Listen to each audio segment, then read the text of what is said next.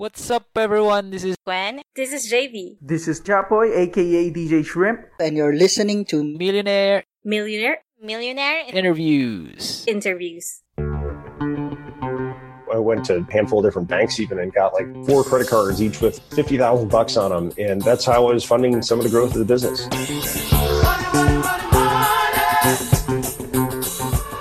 Partner got into a horrific car crash, literally broke every bone on the right side of his body, including his neck. All of a sudden, it was like, okay, this is me and I got to figure this out.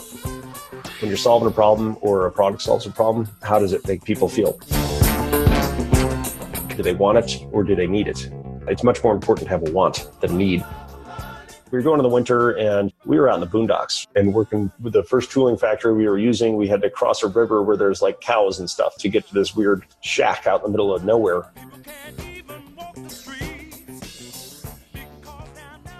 Hi, I'm Bing Howenstein. I am living in Boulder, Colorado. My current company is called Bonfire Enterprises.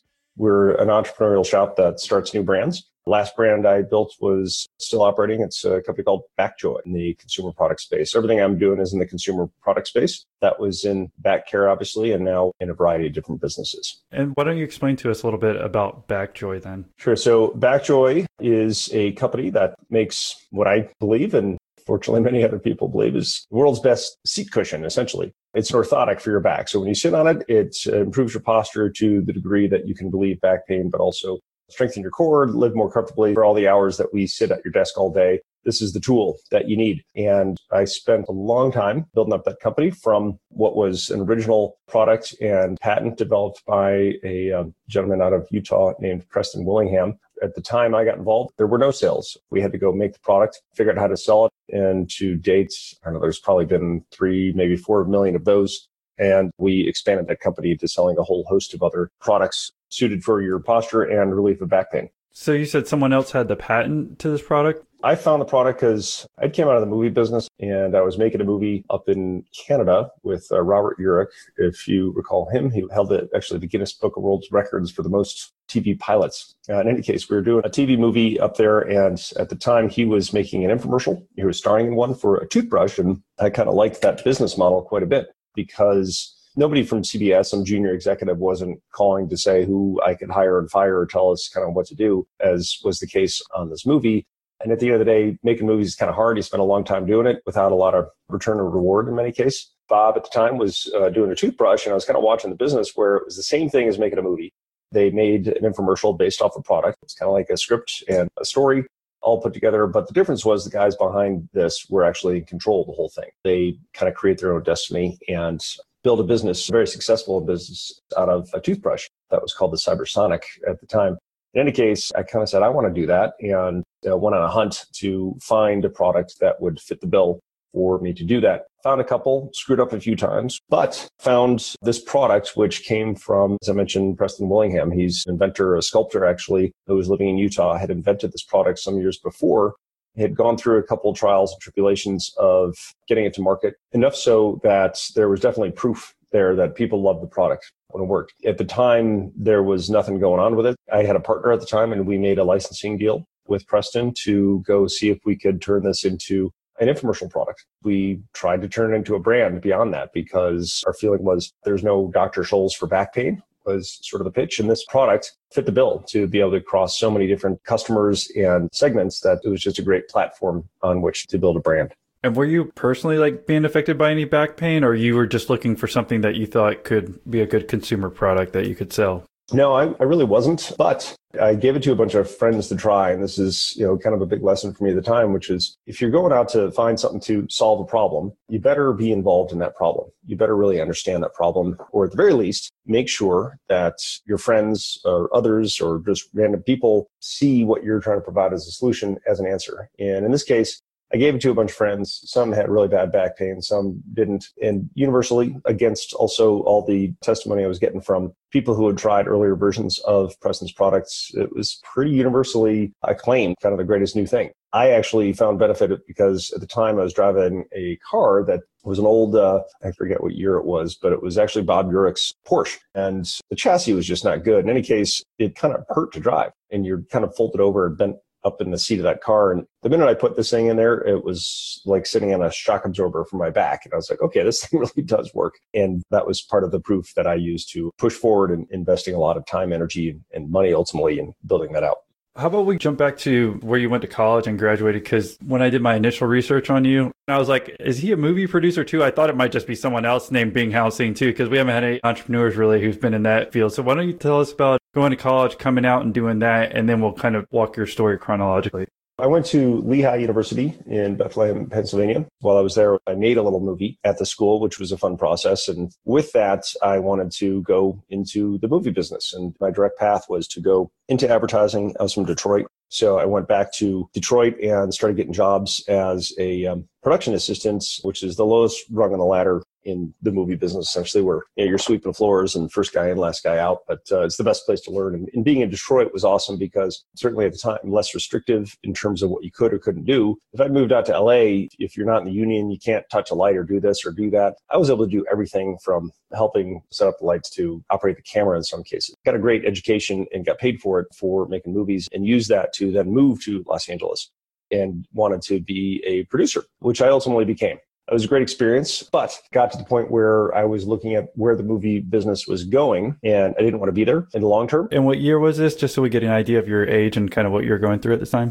I was probably right around 30s, 30s plus right there. Yeah, it was a great time to be making movies in my 20s. I'll put it that way and had a really fun time. But in the movie business, you have a choice at a certain point if you want to be making movies. And that choice is who you're friends with and who you're going out with every night. That really becomes almost more of the job. And so the lifestyle, because I haven't talked to anyone who's been like a movie producer. So is it just that you have to wine and dine and go out and you have to be out six nights a week or seven nights a week? What is that lifestyle like as a producer? It's not terribly different than any other lifestyle. It's a job where your focus is on developing leads and making pitches. You're making sales. There's a large degree of Hollywood, which some of my friends and I you know, would refer to it's the world's biggest high school. You know, imagine going into your high school lunchroom. If you're not at the cool table, you're not at the table. And that's kind of how the business works. You're saying early to mid 30s, you make that change that, hey, I want to get out of this. And what do you start looking for when you're making the transition? There's, uh, you know, to draw a movie reference uh, from a great movie, Shakespeare in Love, there's a line, the producer in that movie always has this great line of, it's all going to work out in the end. And I think that's just a great refrain for most entrepreneurs that you kind of live by, which you have to kind of watch, which is blind optimism that has to be bridled with some risk tolerance and planning, but you just kind of step off the ledge and go. That's essentially what I did at that time. And that's when I started looking for products. I had a partner at the time and we found a couple early products to try and a couple of them we got paid to do, which was great. It was really from the art of selling to be able to go say, Hey, we can do this because of our experience here and there. We totally screwed those up for all the reasons that are easy to see from now. But as you're kind of going in, you know, having that runway essentially to kind of learn on the fly, and they almost kind of worked. But this is a hits driven business. Certainly at the time, we were trying to develop infomercials. We were young and we were just kind of making it fly. They didn't, but we learned what to do. Can you tell us specifically so we can get some examples on maybe what those products were and how much you were getting paid to do it? Because I don't know if you had any money saved up from the movie business when you're going kind of making this career switch into infomercials. Yeah, that's a little bit more complicated only in that I did have some money saved up, but I also, and again, speaks to the benefit of having a great wife. I was in California at the time and we were playing the game of trading a few houses. That was kind of like a side gig, if you will, where the energy and kind of stressful, particularly when you got a wife pregnant with twins, wasn't easy. But in the California that it was that time in Los Angeles, it was a good time to be doing it. I was able to generate some pretty good income as my side job. That allowed me to focus on these new businesses in those at bats, you know, we had a fitness program that was a DVD based fitness program geared towards women over 40 that probably would work better today. I don't know, maybe we were a little early, but I hadn't yet learned really the tenets that you needed to know to make that work. Just using that as an example, that was a particular case where it was built around a, a particular woman who may or may not have been right for that product. We didn't develop the product well enough because we just assumed that a customer base would be there for that product. We made a lot of assumptions about how to do it based on kind of what we thought we knew. Many of them were wrong, some of them were right. And you know, I think we probably could have made drastic improvements in that product to make it work just okay.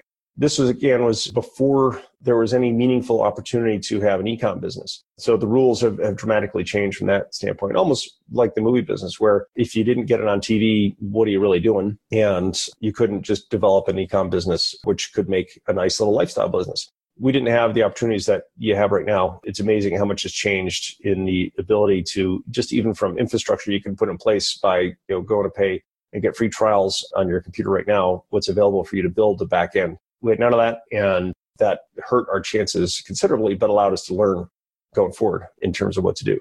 To your question of what do we get paid for those? You know, we took a fee on those. It was a fee plus a budget. I think we had a budget of on that particular show like maybe quarter million bucks, three hundred grand the idea is you try to build something where the risk was borne out in the rewards that you get in terms of making it successful. We didn't in that case, but that allowed us to get in the field, understand what was going on. And then one of the products that came was the initial Backjoy seat, which the minute we saw it, we were like, okay, that looks like a good one.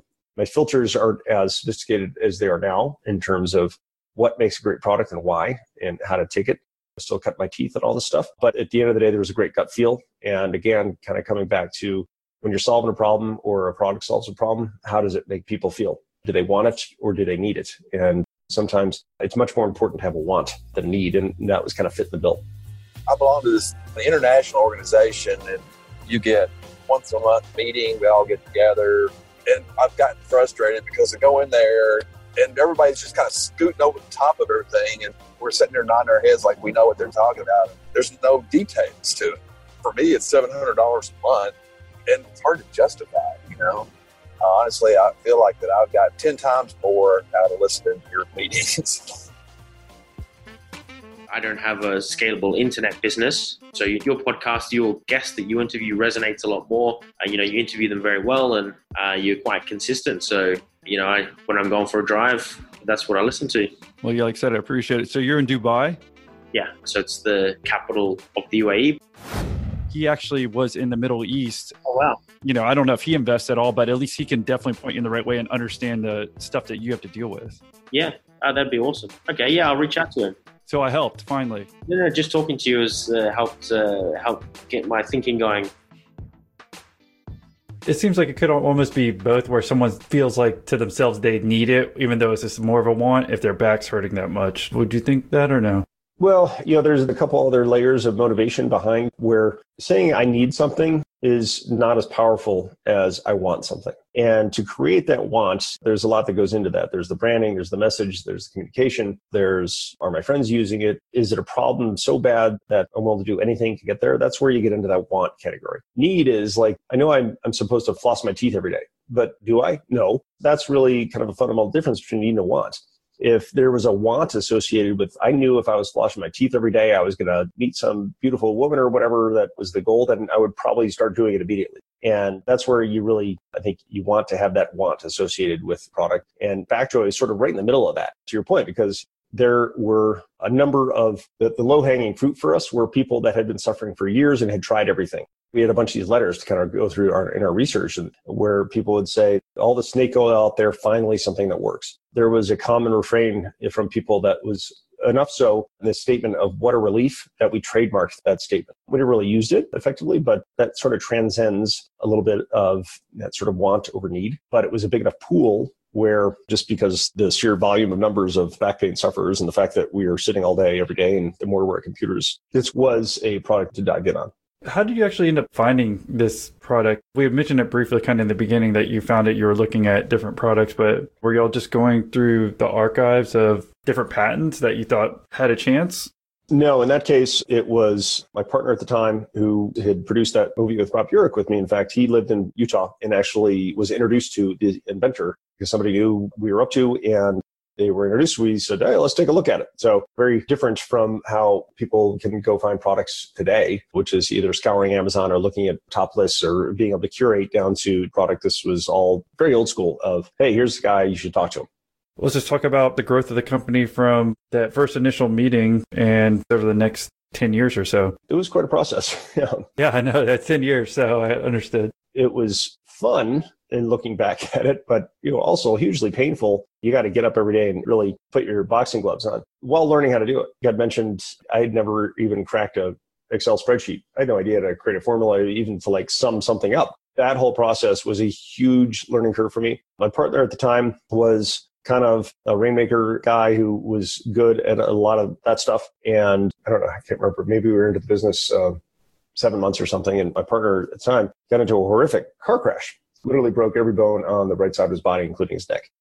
All of a sudden, it was like, okay, this is me and I got to figure this out. That was true trial by fire. You know, probably lengthened the process to get off the ground and made it a pretty lonely start where you're just staring at a screen or even in that case, paper and a whiteboard by myself saying, how the heck am I going to do this? But it was great because I figured it out. Okay, let's try and do small tests here and there. And small tests meant if we can sell this through newspapers and some cheap magazines instead of testing. And at that point, we were even doing mail order sales where I would actually be collecting the checks and the mail every day and seeing what orders I got. And then I'd figuring out the fulfillment of that and getting all the sourcing done. And at that point, working with licensor uh, Preston, who is amazing and spent through his career, you know, 20 years, I think even at that time, going back and forth to China, going over to China with him and seeing the factories, figuring out the fulfillment, figuring out how to ship it in.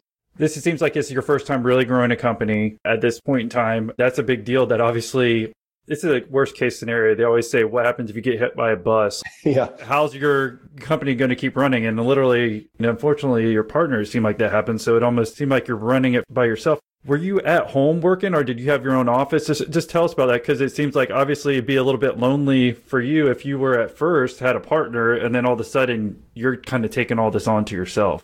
Yeah, very lonely. That was a tough day. I remember it like it was yesterday when I got the call. It was like getting punched in the stomach.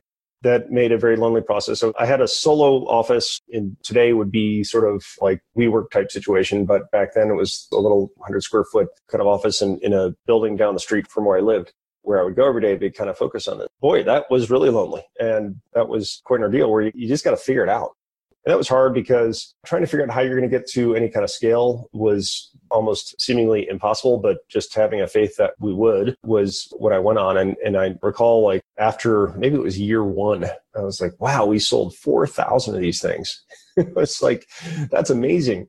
Well, a few years later, we were selling 4,000 a week. And that was a ride to do that. And no easy steps in there and lot of painful bumps along the way because I didn't have one thing I've probably never been great at is, is really going out to ask the right questions or just even the dumb questions in some cases without truly understanding the effect of what variable costs do to your model or your assumptions, things like that can put you in real trouble. I got into a couple cases where I think at the time I went to a handful of different banks even and got like four credit cards, each with 50,000 bucks on them. And that's how I was funding some of the growth of the business. And, you know, eventually I got a couple things going. I managed to get on QVC.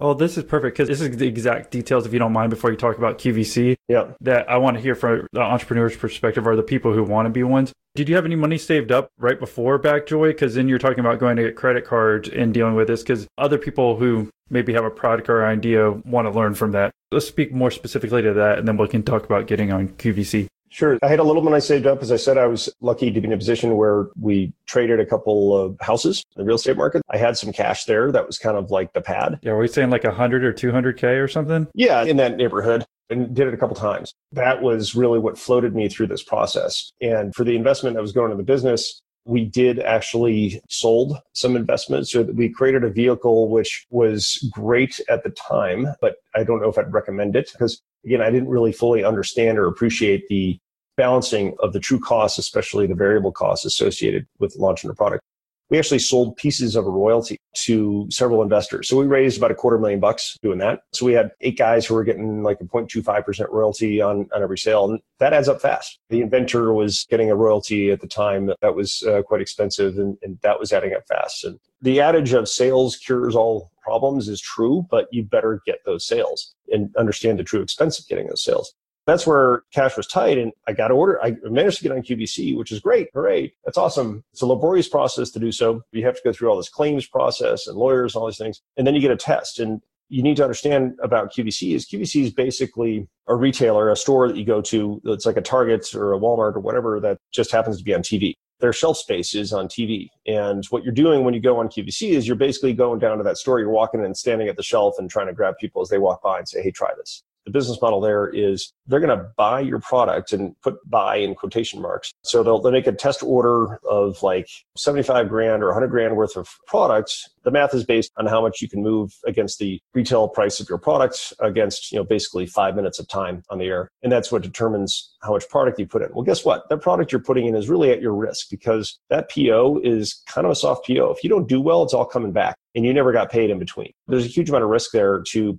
put your inventory in, it gets tied up for a while, and hopefully you sell. In our case, we did, but that created cash flow struggles of fronting the inventory. So you got to put the deposits down in the inventory, then the time to get it here, the time to get it in QVC, the time to wait for the airtime. It's a long time to have your money tied up. Thus, I had to look for other sources for financing. And that's where I got a handful of credit cards. That was right around 2007.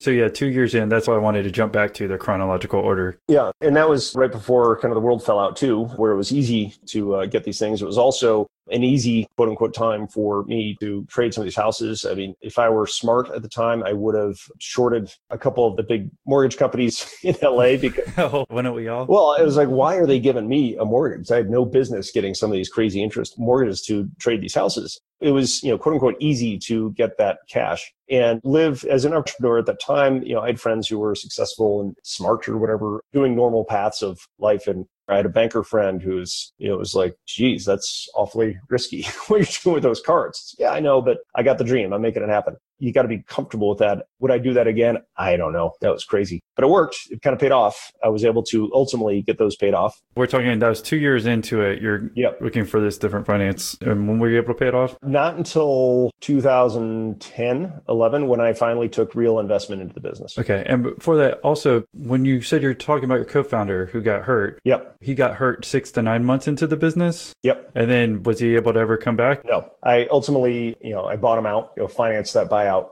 with credit cards. You're 100% owner at this point. I mean, other than the royalties that you're talking about. Correct. And then that's a few years into it. What ended up happening with these houses that you were doing as well? Did you get in underwater in any, any of them? No, I didn't. Those all worked out really well. Okay. And I had one big one, probably certainly the most risky, had a massive carry cost on it on an interest only loan that was definitely risky, but it was such great property that I knew it was safe. I sort of put a time limit on my ability to either rent it and kind of hold it because it would accrue in value in a big way. That was for sure. But the carry costs were such that I had to draw a line in the sand and decide to sell that one, which was great. That worked out very well, but it was very good timing as well. And I don't know if I was just kind of feeling what was going on. If I had not done that, that could have killed me because the carry costs. Especially California. Yeah. So were you saying you're spending maybe 70 or 80% of your time on Backjoy, maybe like 20%, like kind of doing the flipping of the houses on the side at this point? Really 90 10 in favor of Backjoy. So you're a couple years in and then you're going to QVC. So you feel like you're getting momentum because of sales. Is that how you're feeling at this point? How are you feeling? Yeah, for sure, because we got on QVC and it did well. We kind of started hitting a nerve, and, and very quickly after that, because it's a product that, as we talked about, it's kind of got that want as well as a need. There was a way to make it easily demonstrable, which is important to have something on TV, which again was kind of verifying my path to get this to an infomercial, because these were steps. The first step was let's put it in print in a newspaper ad, magazine ad, and see if we can create that story that someone's going to have that want. Okay, next step, put it on TV. QVC is a great way to find out if this can work as an infomercial because it's on TV. And the beauty of QVC is every four seconds, there's a dial that says if what you just said works or not. So it's a great way to even kind of test copy points and go out there and figure out what's the most effective way to sell this thing. Very soon after from QVC, the exposure that you can get on home shopping, certainly at the time, is very valuable. And that was like even beginning days of Amazon where I could see spikes on Amazon sales, which is great. But more importantly, at that time, I got a call from Bed Bath and Beyond. Hey, we saw you on QVC. We should look at this. So I got a, a good account for a test at Bed Bath and Beyond. That was 2008, and we're still selling very well in Bed Bath and Beyond. That was kind of the first big anchor account aside from QVC that really helped build the brand. And that's where I then got into okay, moving from credit cards to factoring and factoring inventory because remember the time with a hard consumable good you got to build the thing and then you got to ship it here and then you got to put it on the shelf and you got to hope it sells and then you get paid and all these guys don't want to pay you very fast because they're money so to understand that kind of cash flow process with a hard durable good is tough that's where factoring came into play I had a number of different factoring arrangements to cover the cost of the inventory What's factoring? Factoring is basically I've got a purchase order from Bed Bath and Beyond. that is basically a promise of money that they're going to pay to me. I can go to a factoring company and borrow against that purchase order. In effect, the factoring agent is buying that purchase order from me, paying me the cash now, and taking a cut of that sale at the end of the day. It hurts your cash flow, but it gets you cash faster. And that was another piece to kind of keep the ball rolling up. What I didn't really understand at the time, and I suppose is, you know, simple business 101, but you got to have your run rate includes your ability to just continually invest in the money. You may have a great model that says, oh, we're going to be profitable on day one, day two, whatever. But that profit is just simply rolling back into the business and rolling back into the carry of that inventory for that period of time. Understanding the vagaries of that cash flow is kind of one of the most important things to really understand about building a business. First off, with the QVC, once you got on there, did you call all your ex production people and tell them you made it since you were on QVC? No, uh, no, this was it was still just a test. It was still just going. I didn't know if you're the big movie producer on QVC now, so you could wave that over him. But the second thing is you're talking about factoring. Let's just talk about getting the product made, like how you actually end up doing that, because that's a total different viewpoint on. Especially you have zero background on that. Yeah, unfortunately, Preston, who had developed products, had a pretty strong background in that. It was a true inventor who understood process. He had actually already gone and done the vetting of different factories. He had really developed a strong understanding of, as someone who developed the IP, the patents around this thing, what was required to make it. So I put a lot of trust in him, which was well served to find the right partners every kind of piece of this is learning a new language for each segment from how things are fulfilled, how things are made, a merchant bank and what a chargeback is. These are all different languages you got to learn and tie together. That was a process to understand you know, what goes into the tooling process. And you got to pay for the tooling. How do you do that? And then you got to pay for the product. What kind of proper terms can be set up for payments so that then matches against when you're going to get paid from a consumer? And then ultimately figuring out how many am I going to sell and what kind of bet am I going to place on how many I'm going to make to ship over here? And that's a kind of stepped process at the same time. And that's where getting over to meet with the guys at the factory is so important because you got to build a relationship with them and build trust. You know, I know we're not going to make many right now and it's an investment on their part, but you have to do that at every step of the way. Did you actually end up going to China as well? Oh yeah, quite often. Tell us about that experience. First, doesn't seem like you know much about like the factory work, and maybe you're learning that maybe within the U.S. But then going over to China and doing it, and what were these products always made in China? Before I got involved in his initial tests, he was making them in Georgia, but the cost is just untenable to make it. I actually, having grown up in Detroit, had a bunch of buddies who, you know, are in the car manufacturing business and understand tooling and fabrication. And I tried to bid it out to make the product in Detroit, but again, it's just still too expensive. And that's changed a little bit now, but at the time to make a tool, meaning a mold in which you pour the plastic into and kind of hardens, to make that tool for this product in Detroit was going to cost, you know, 50 grand. That's just the tool. That's not the product. So in China, you can make them for 15. So it's kind of a no brainer from when I first went over there, which was probably 2006, seven. You know, it's a very different country than it is now. I remember my first trip there, I was getting freaked out because Preston was telling me what to pack. We were going in the winter and he's like, look, we're, you know, because we were out in the boondocks and working with the first tooling factory we were using, we had to cross a river where there's like cows and stuff to get to this weird shack out in the middle of nowhere. In China? In China. Okay. So he was like, yeah, you got to pack long underwear because there's not going to be heat in the hotel. You got to go make sure you get a stock of Kleenex packets because there's not going to be toilet paper and, you know, all this kind of crazy stuff where it was for sure at that time the Wild West. Now, through that process, you know, the Olympics came in and all of a sudden more people were speaking English and it's very much a changed country at this point. But it was quite an experience to bounce around all these different cities and put this together. I never could have done it without Preston, who had been around for a long time and spent a lot of time over there doing this for a number of different products. So it's key to have that right person. And so many little things about China, you know, as an aside. And that's one of the cool things about Backjoy is I've gotten around the entire world to I don't know how many countries to sell the product and you learn so much about each culture. One of the crazy things that you learn is even in the heat of summer when you're in these 95 degree offices because there's no air conditioning wear a long sleeve shirt if you're an american because if you've got hairy arms which they don't there's a bias against you that as was explained to me by one guy over there that you know you're kind of like an ape. That's how they look at you because you got hairy arms. So there's all these little facets of negotiating and stuff like that that uh, you got to compensate for which was always quite fascinating. So you may have heard that there are other entrepreneur groups out there that can help you feel a little less lonely. Ones like EO, Vistage, or YPO. But why join any of those when you can get all those benefits at a fraction of the price? How? Well, join our Patreon membership. You've heard from some of our members how much of a steal our Patreon membership is. So here's some cold hard numbers for you. In year one with EO, you're going to spend 4,900 bucks. For Vistage, you're paying $18,810 for your first year. And for YPO, you're shoveling out $7,050 for your very first year. For our gold Patreon membership, you're getting it at less than 30 bucks a month. Let that sink in. Again, our gold membership is less than 30 bucks a month compared to those other guys that cost 4900 bucks, $18,810, and $7,050. So if you're on the fence, join today before I act like a smart businessman and I raise prices. Just go to millionaire interviews.com forward slash Patreon.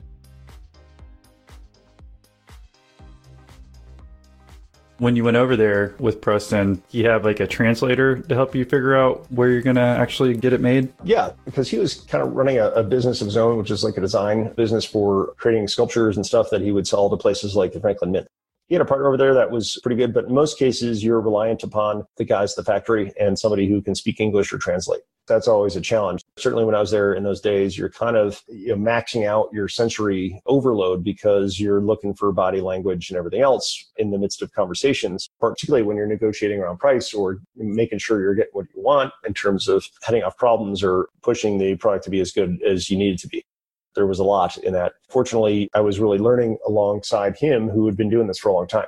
Suggestions for entrepreneurs it sounds like hopefully have someone who's been over there doing it before. Luckily, Preston was the guy who could help you with that. But happened if you talked to any other entrepreneurs who wanted to get something made overseas? Do you have any other suggestions for them? Well, I think the main thing is you're getting ripped off. Just know that no matter what, no matter who you're working with, there's always a pad there that you kind of need to build into your pricing and modeling to understand that. That's like this unspoken thing where the price is never really the price. And there's always something going on. That's a challenge. So as good as your trust level may be with whomever you're working with you know just with that assumption that's how you have to operate. I think it would be hard to just go randomly pick somebody off the internet. That's changed a little bit only because you know, back in those days, there was no Alibaba. Right now, in many cases, you can go find a product or something similar to it on Alibaba or, you know, communicate with that factory from here and never have to go. But to build a business, just kind of scale it up and really control that, you have to get over there. You have to go qualify a factory and do that with somebody who understands the manufacturing process, who understands what quality control is, who understands how to make sure that checkpoints are in place because if you're not watching that, it won't be done. And that's where you can get in trouble and all of a sudden have a container of stuff show up that you can't sell. That's a process that you have to have the right partners involved with. You know, there's a number of agents out there who can do that well, but again, knowing that you're probably going to get ripped off when there's somebody in the middle, they're going to take a piece of the middle from both sides probably. So you just have to know that stuff going in and have you know, wide open eyes. So let's bring it back to America. We're talking about maybe it was year three or four you were in. Is that 2007, 2008? Let's just talk about Backjoy a little bit more, where you were along the growth and what you've learned along the way. Yeah, I think it was Marcus Lemonis who kind of maybe he's trademarked this from his show, The Profit, which is a great show for any entrepreneur to watch because the lessons that you learn from even just a simple storefront are the same lessons that I wish that show were on when I was doing this. Is big three people, process, product. I'm not sure which one comes first because they're all interchangeable. That's the focus because each one of those have to be focused on and hitting on, on all cylinders. If any one of those gets taken away, it's like a leg of the stool and the thing can fall apart in each one of those categories, there's books to be written on each to make sure you're doing things the right way. I remember sitting at my desk one day and not knowing how I was going to pay the next bill or what was going to go on. And, you know, I open up the mail and there's, you know, a hundred thousand dollar check from Bed Bath and Beyond. That's just a normal day now.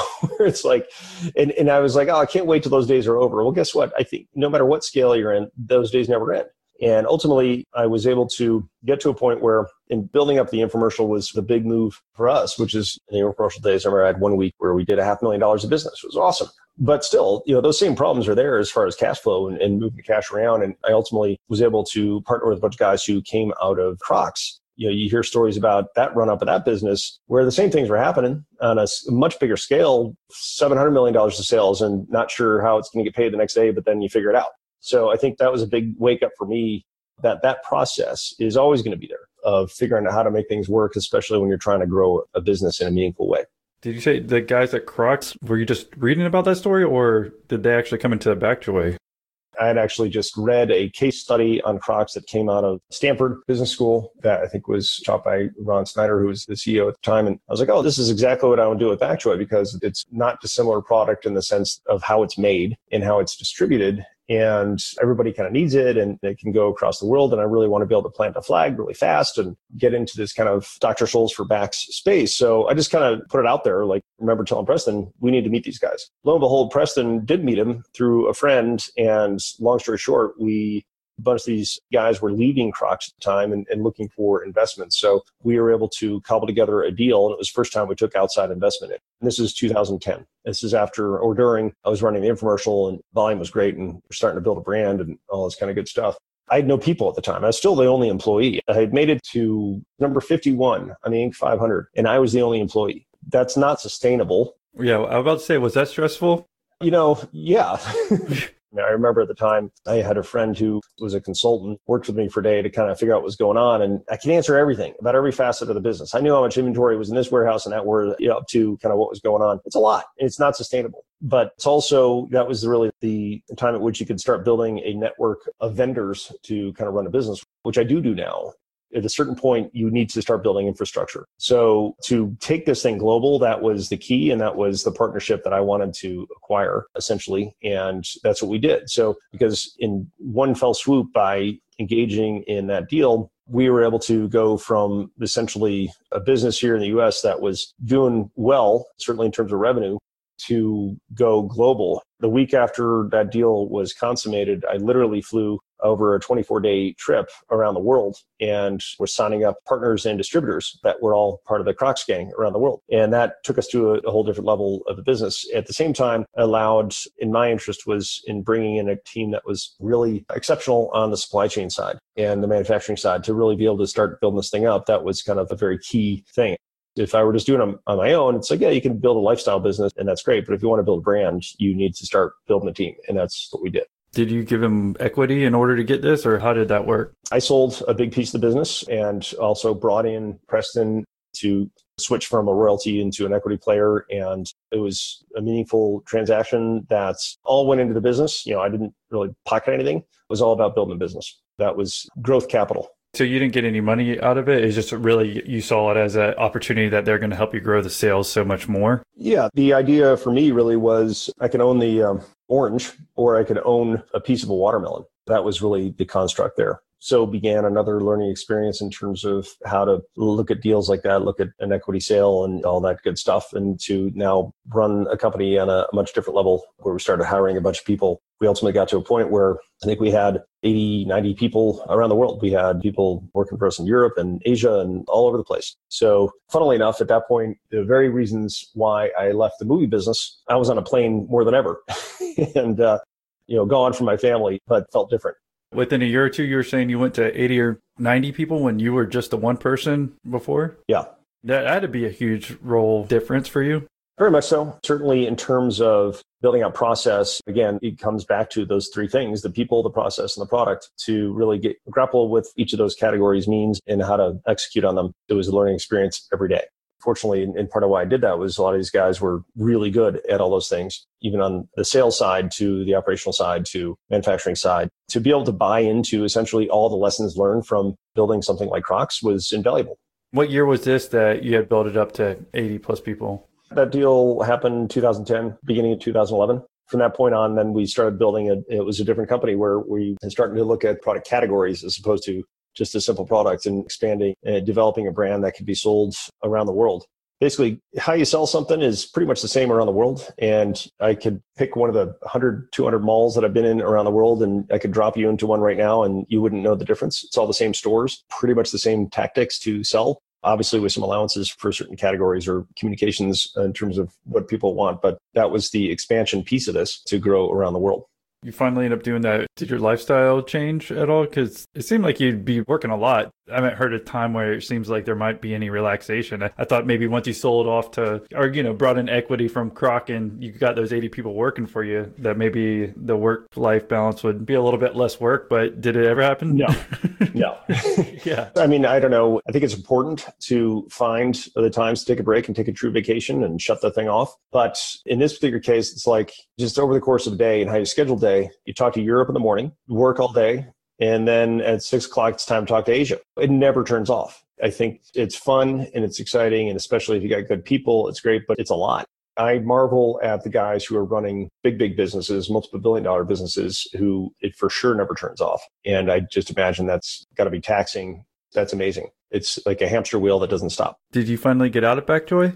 Yeah, at a certain point, I kind of discovered for myself that I don't want to run a big business. I love building businesses. I'm still on the board at Backjoy, which is a lot of fun and a lot of great guys there and it's still moving along and great products coming out. And there's a big piece of my DNA that is tied up in that business. I'd love to see it grow and do well. And it's always fun now to see the products out in the wild and people are using them and some degree of pride of authorship on that, but it really speaks to great product that this guy Preston developed for his dad ultimately back in the day that people really use and love.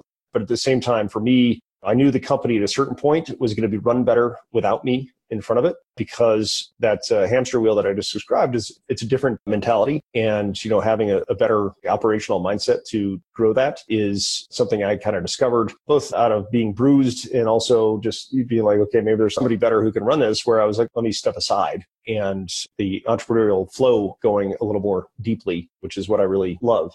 So that was almost two years ago where I decided to move aside and start something new. I didn't know what it was going to be, but I knew it was going to be in this space where the infinite lessons I've learned through that process really kind of in each of those three categories, people, process, and products were invaluable, extraordinary in so many ways to allow me to look at new businesses, new products, new brands from the ground up try and put plans in place to turn them into something real. So gone back to a degree of the roots of Backjoy, which is employing the idea of TV in a way I have a new partner, uh, actually the guy who made the original Backjoy infomercial with me to find brands and turn them into new products. So we're partnered with a big infomercial company where we're funded to go identify these brands and almost put spaghetti against the wall. The concept was, if you're familiar with Y Combinator, we want to do it for consumer products. So what we do is we go identify new brands, new products, go test them, see if we can get good metrics behind them. If they're developed the audience, if there's something truly innovative behind them, we can see if we can turn them into brands by nature of you know buying media on everything from Facebook to Amazon to ultimately see if we can put them on TV and turn them into individual brands. That's what we're doing now. And what do you look for in an individual brand or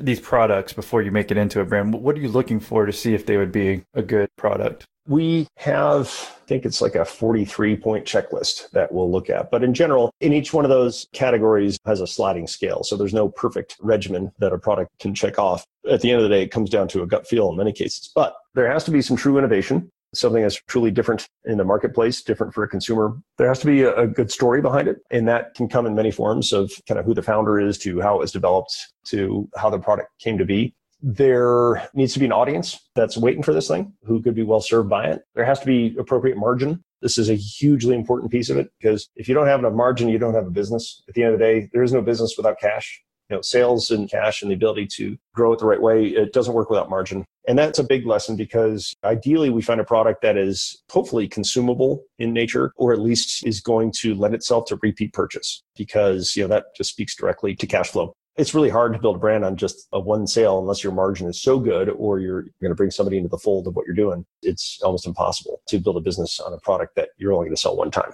Can you give us an example of maybe one product that you've seen recently that didn't meet your requirements and why it didn't, and then maybe a product that did and why it did? Because maybe there's some listeners here who are trying to develop their own product and maybe they would want to get in contact with you and they can learn from what you've seen on what's good and what doesn't work. Sure. Yeah, to kind of highlight one piece of that that I think I just neglected to mention, but who are the people behind that product is another key feature. In fact, in terms of product we chose not to work on, I've kind of hit a lot of the hallmarks of what I just kind of went through.